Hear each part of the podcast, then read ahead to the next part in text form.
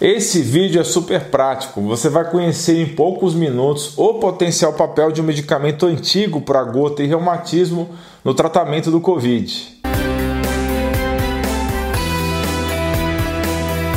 Pessoal, somente um quarto das pessoas, 20%, que assistem os vídeos se tornam assinantes, se inscrevem.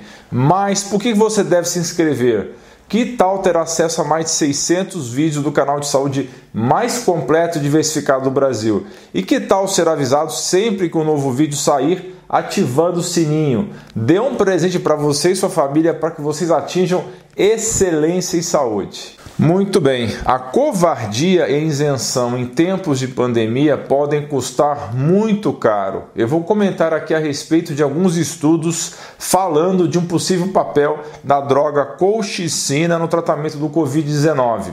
Essa droga seria adequada para pacientes moderados e graves na fases 2 e 3 da doença.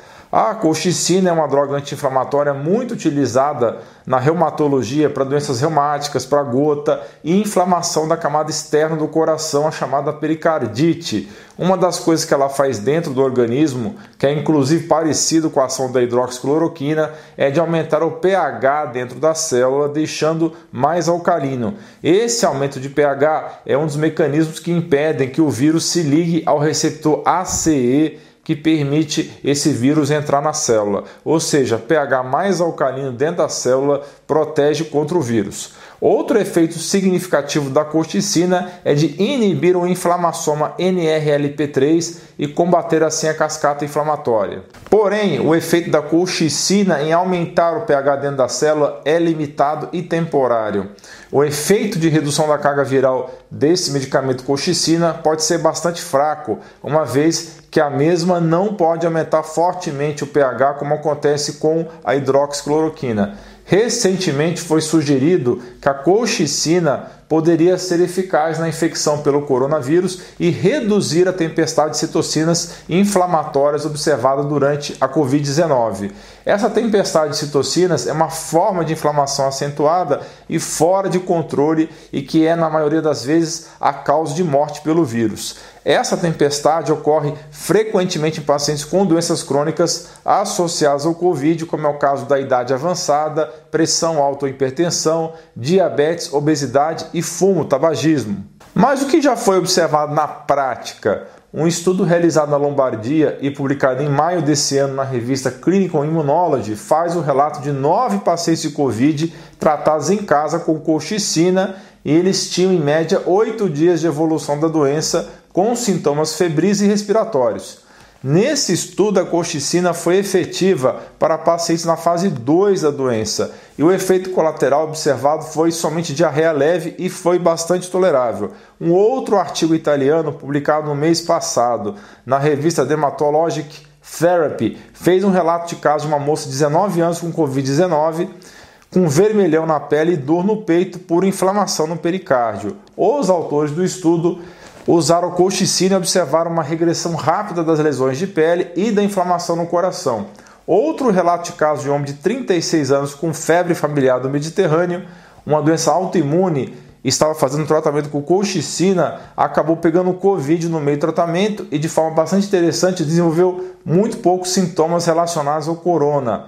Outro paciente de 42 anos acompanhado no Irã teve Covid associado à crise de gota e melhorou muito rápido das duas doenças usando a colchicina. Mas qual seria a contrapartida, a visão contrária de que a colchicina poderia não ser uma boa droga, poderia não ajudar? A visão de um artigo publicado no Clinical Rheumatology em maio desse ano por autores da Turquia é de que não seria uma boa usar a colchicina. O primeiro ponto contra foi o que eu falei agora há pouco, o efeito de aumento de pH dentro da célula que tem efeito protetor contra o vírus. Esse efeito não seria forte o suficiente no caso da colchicina. Uma das causas mais comuns de morte no Covid-19 é a tal da síndrome do desconforto respiratório, chamado SARA, o problema é que doses tóxicas de colchicina afetam as células do pulmão, atrapalhando a função dos alvéolos pulmonares e causando a síndrome do desconforto respiratório. Então poderia piorar mais ainda o quadro respiratório. Mesmo em doses terapêuticas habituais, a colchicina poderia ter esse efeito de atrapalhar o funcionamento dos pulmões. É comum observar também falha em múltiplos órgãos e coagulação intravascular disseminada, uma forma grave de coagulação, durante formas de infecções graves por Covid-19. E doses altas e tóxicas de colchicina também poderiam causar efeito semelhante, falha de múltiplos órgãos e essa coagulação exagerada. O uso de colchicina em pacientes com Covid-19 poderia aumentar o risco de desconforto respiratório e coagulação disseminada. A colchicina também interage com várias drogas, entre elas a azitromicina, que é o antibiótico mais utilizado, e alguns agentes antivirais usados para tratar o Covid-19 e assim poderia aumentar os seus níveis no sangue, o que poderia não ser bom devido ao aumento de toxicidade das drogas. Concluindo então, a colchicina poderia não ser benéfica em pacientes com Covid-19, já que seus efeitos de aumentar o pH dentro da célula e prevenir as tais tempestades de citocinas seriam supostamente efeitos fracos. A colchicina poderia teoricamente aumentar o desconforto respiratório e aumentar a chance de falhas de múltiplos órgãos, pelo menos na teoria.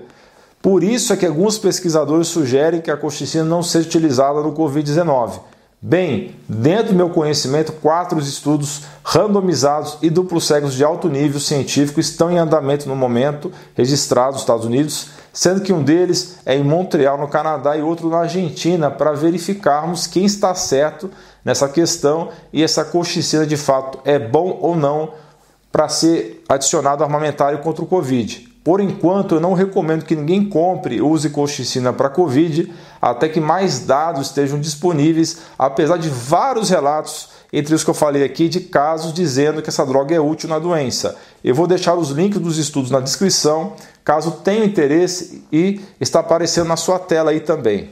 Lembrando, pessoal, não faça nada sozinho. Nesse momento em que todo mundo está em casa de maneira forçada, hoje está muito mais fácil você ter acompanhamento médico pela telemedicina que foi liberada nesse momento. Para saber mais a respeito de como você pode ser atendido sem sair de casa, mande mensagem para o número 11 971 30 13 12. Não se esqueça de dar um joinha nesse vídeo, compartilhar com seus amigos e familiares e clicar em inscrever-se para que você e sua família atinjam excelência em saúde. Você é fera! Um grande abraço e um beijo no seu coração.